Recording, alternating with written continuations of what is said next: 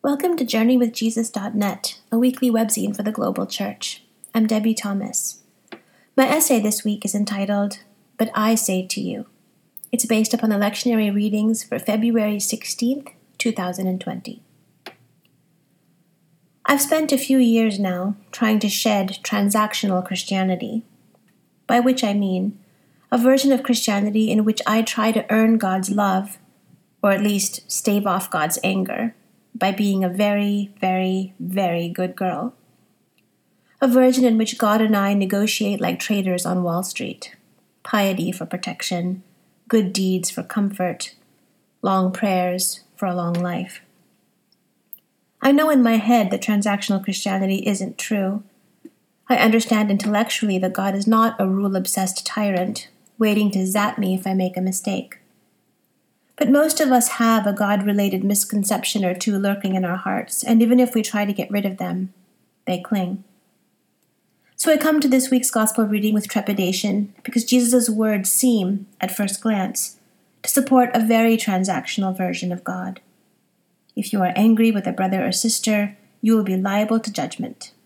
If your right eye causes you to sin, cut it off and throw it away. It is better for you to lose one of your members than for your whole body to be thrown into hell. If you don't reconcile quickly with your accusers, you will be thrown into prison until you've paid the last penny. Whoever marries a divorced woman commits adultery. Yikes. What are we supposed to do with such dire warnings? Where is the unconditional love we'd much rather hear about? This portion of Jesus' Sermon on the Mount sounds like it's chock full of threats issued by a severe and perfectionistic God. Is there a loophole somewhere? Anywhere? I wonder if the problem is in part a cultural one. As a 21st century Christian living in America, I am inclined to read Jesus' sermon, or rather, I'm inclined to read all of Scripture through an individualistic lens. Whenever I see you in the text, I think me me, Debbie Thomas.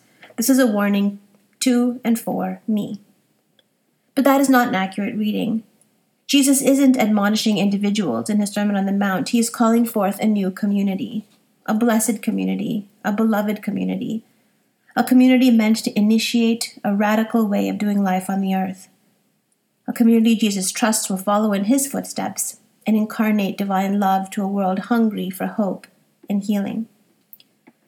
If we read Jesus' words about murder, anger, reconciliation, adultery, lust, divorce, and oath making in this more communal context, if we read them as instructions given in the hope of building and sustaining a community that is both blessed and commissioned to bless, what version of God might emerge?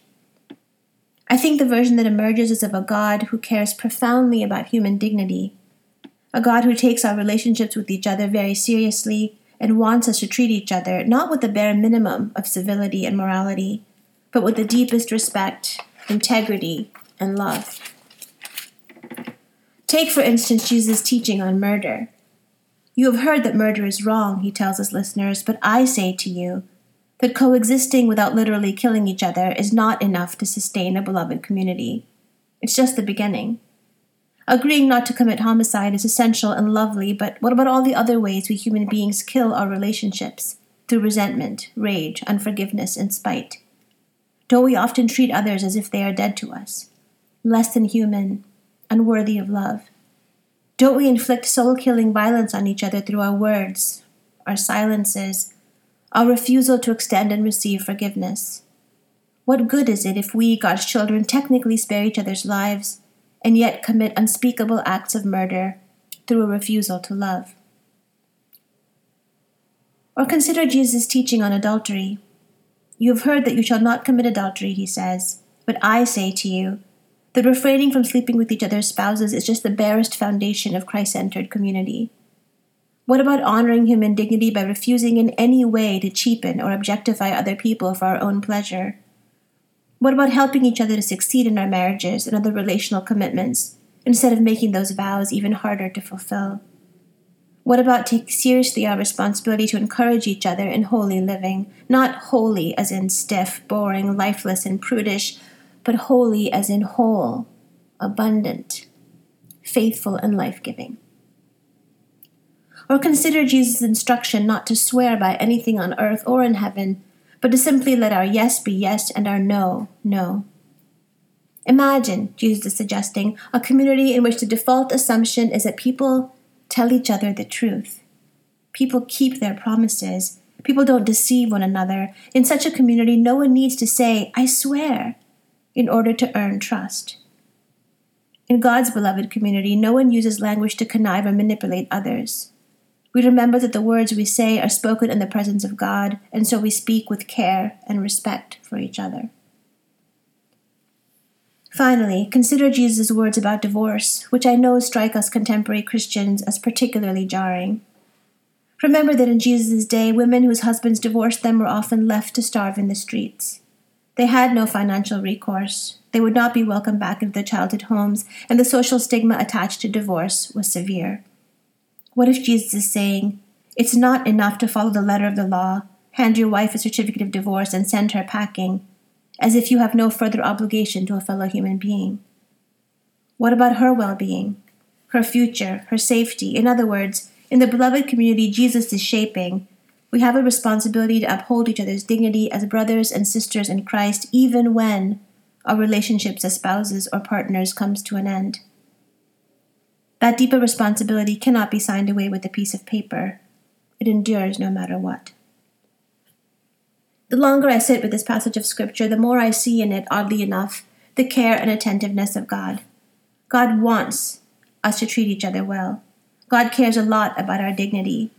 God doesn't want us to settle for bare minimums in the communities we create. God wants us to relate in ways that reflect the fullness of divine love, mercy, grace, and generosity. I believe we do ourselves a disservice if we read Jesus' words as condemnation. Jesus isn't condemning us, he's reminding us of truths we intuitively know. The way of love is hard, it's costly, it hurts. But let's not fool ourselves. There is a place called hell. It's the place we create for each other every time we choose an easy and austere legalism over an arduous and radical love. So pay attention to what's important, Jesus says, in every way he can think to articulate it. You matter. How you live with each other matters. What you say and do, what you focus on, what you prioritize as my disciples, these things matter. Your choices have life and death consequences, so please take your communal lives seriously. Please don't make faith harder for yourselves and for others by settling for bare minimums. Reconcile with each other. Honor each other. Speak truthfully to each other. Protect each other. Do these things not to earn God's blessings, but because you are already so richly blessed. Okay, I'll admit it. My transactional version of God is sometimes easier to live with than this one. How much more convenient and comfortable my life would be if I could compartmentalize it. If I could keep my religion private and hidden in its little corner, and forget that there is a seamless continuity between how I treat others and how I relate to God. Christianity is not a rule book for my private morality. It is a deeply incarnational, relational way of life that affects every single human encounter I engage in. But again, the will of God is not to shame and overwhelm us. God is not invested in our self loathing. As Richard Rohr puts it, it is quite helpful to see sin, like addiction, as a destructive disease instead of something for which we're culpable or punishable and that makes God unhappy. If sin indeed makes God unhappy, it is because God loves us, desires nothing more than our happiness, and wills the healing of the disease. What would it be like if the children of God helped each other to succeed in all the ways Jesus' sermon describes? Imagine what that community would look like. But I say to you, Jesus says, again and again and again, I say to you that so much more is possible than you have yet comprehended. Reach for it, walk into it, sustain it. You are loved and you are blessed right here, right now. There is nothing left for you to earn, but there is everything left for you to share. Be the beloved community you long for.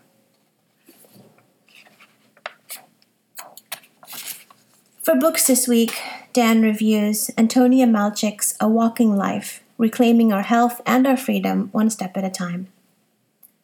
Whatever happened to walking?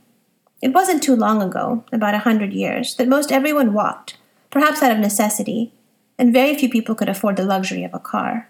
My mother, born in 1922, never drove, which now seems like a miracle since she raised six children. But today, walking is almost always viewed in a negative light. It's thought to be exceptional, eccentric, quaint, inconvenient, suspicious, if you walk in the wrong neighborhood, and even criminal, jaywalking. As a teenager, I was always embarrassed that my mother didn't drive. She walked. We know that our Western lifestyles are horribly sedentary, but just how bad is bad? Consider these examples from Malchik's book. Three quarters of British children spend less time outside than prison inmates. The average American sits for 13 hours a day. Think of our suburbs without sidewalks. With our car centric culture and our obsession with speed and efficiency, says Malchik, we have been designing walking out of our lives for a hundred years. In Malchik's view, walking is about more than burning calories. Our habitual bipedalism is what makes us human. Her book considers walking from many different perspectives health, creativity, spirituality, grief, and especially our need for community and connection. There are positive developments out there like Girl Trek, Walk to Connect, and America Walks. Zillow now rates neighborhoods for their walkability. There's a burgeoning literature about walking, much of it autobiographical, like the bestseller A Walk Across America, that my wife read many years ago, or the new book Walking by the Norwegian explorer Erling Kagge that I recently reviewed. So, do something radical. Recover the health of your body, mind, and spirit. Grab a friend and take a walk. For movies this week, Dan reviews Toni Morrison, The Pieces I Am. Toni Morrison's long and illustrious career as an editor, novelist, essayist, playwright, and librettist earned her just about every award imaginable for a person in her position a Nobel Prize for Literature, a National Book Critics Circle Award, and a Pulitzer Prize. She finished her formal career as a professor emerita at Princeton in the Humanities, where she retired in 2006. In a twist of fate, this documentary film was released just six weeks before Morrison died, on August 5, 2019. In about half the film, a warm, candid, self effacing, humorous, and affable Morrison talks about her personal life and her professional craft. In the other half of the movie, colleagues, critics, and friends offer their reflections about Morrison, for example, Oprah Winfrey, Hilton Als, Angela Davis, and Robert Gottlieb, who is the editor of all her books except for one, and who explains that he urged Morrison to quit her editing job in order to write full time. In my favorite scene, a friend remembers a book event where person stood up and thanked Morrison for how her work illuminated our universal human condition. And then the next person thanked her for how she articulated the particularity of the black experience in America. Lastly, for poems this week, Idiot Psalm 10 by Scott Cairns. A psalm of Isaac, hoarsely sung. And yet again, the wicked in his arrogance, in his acutely hemmed and tapered sense of self, has found sufficient opportunity to hound the lowly. And yet again, great enabler, the lowly, draped in their accustomed modesty and threadbare suits, bereft, have seized the chance to suffer quietly, stage left. Therefore, now again, I puzzle why, O holy silence, why do you appear to bide unheeding, some great distance hence? Why, O blithely unapparent, do you remain serenely imperceptible, even to our thinning crew who stand here, blinking at the sky? I have no stomach for the newspapers, no heart for the brilliant flat screen lit catalogue of woes, though every item flickers, one admits, wondrously produced and duly sponsored.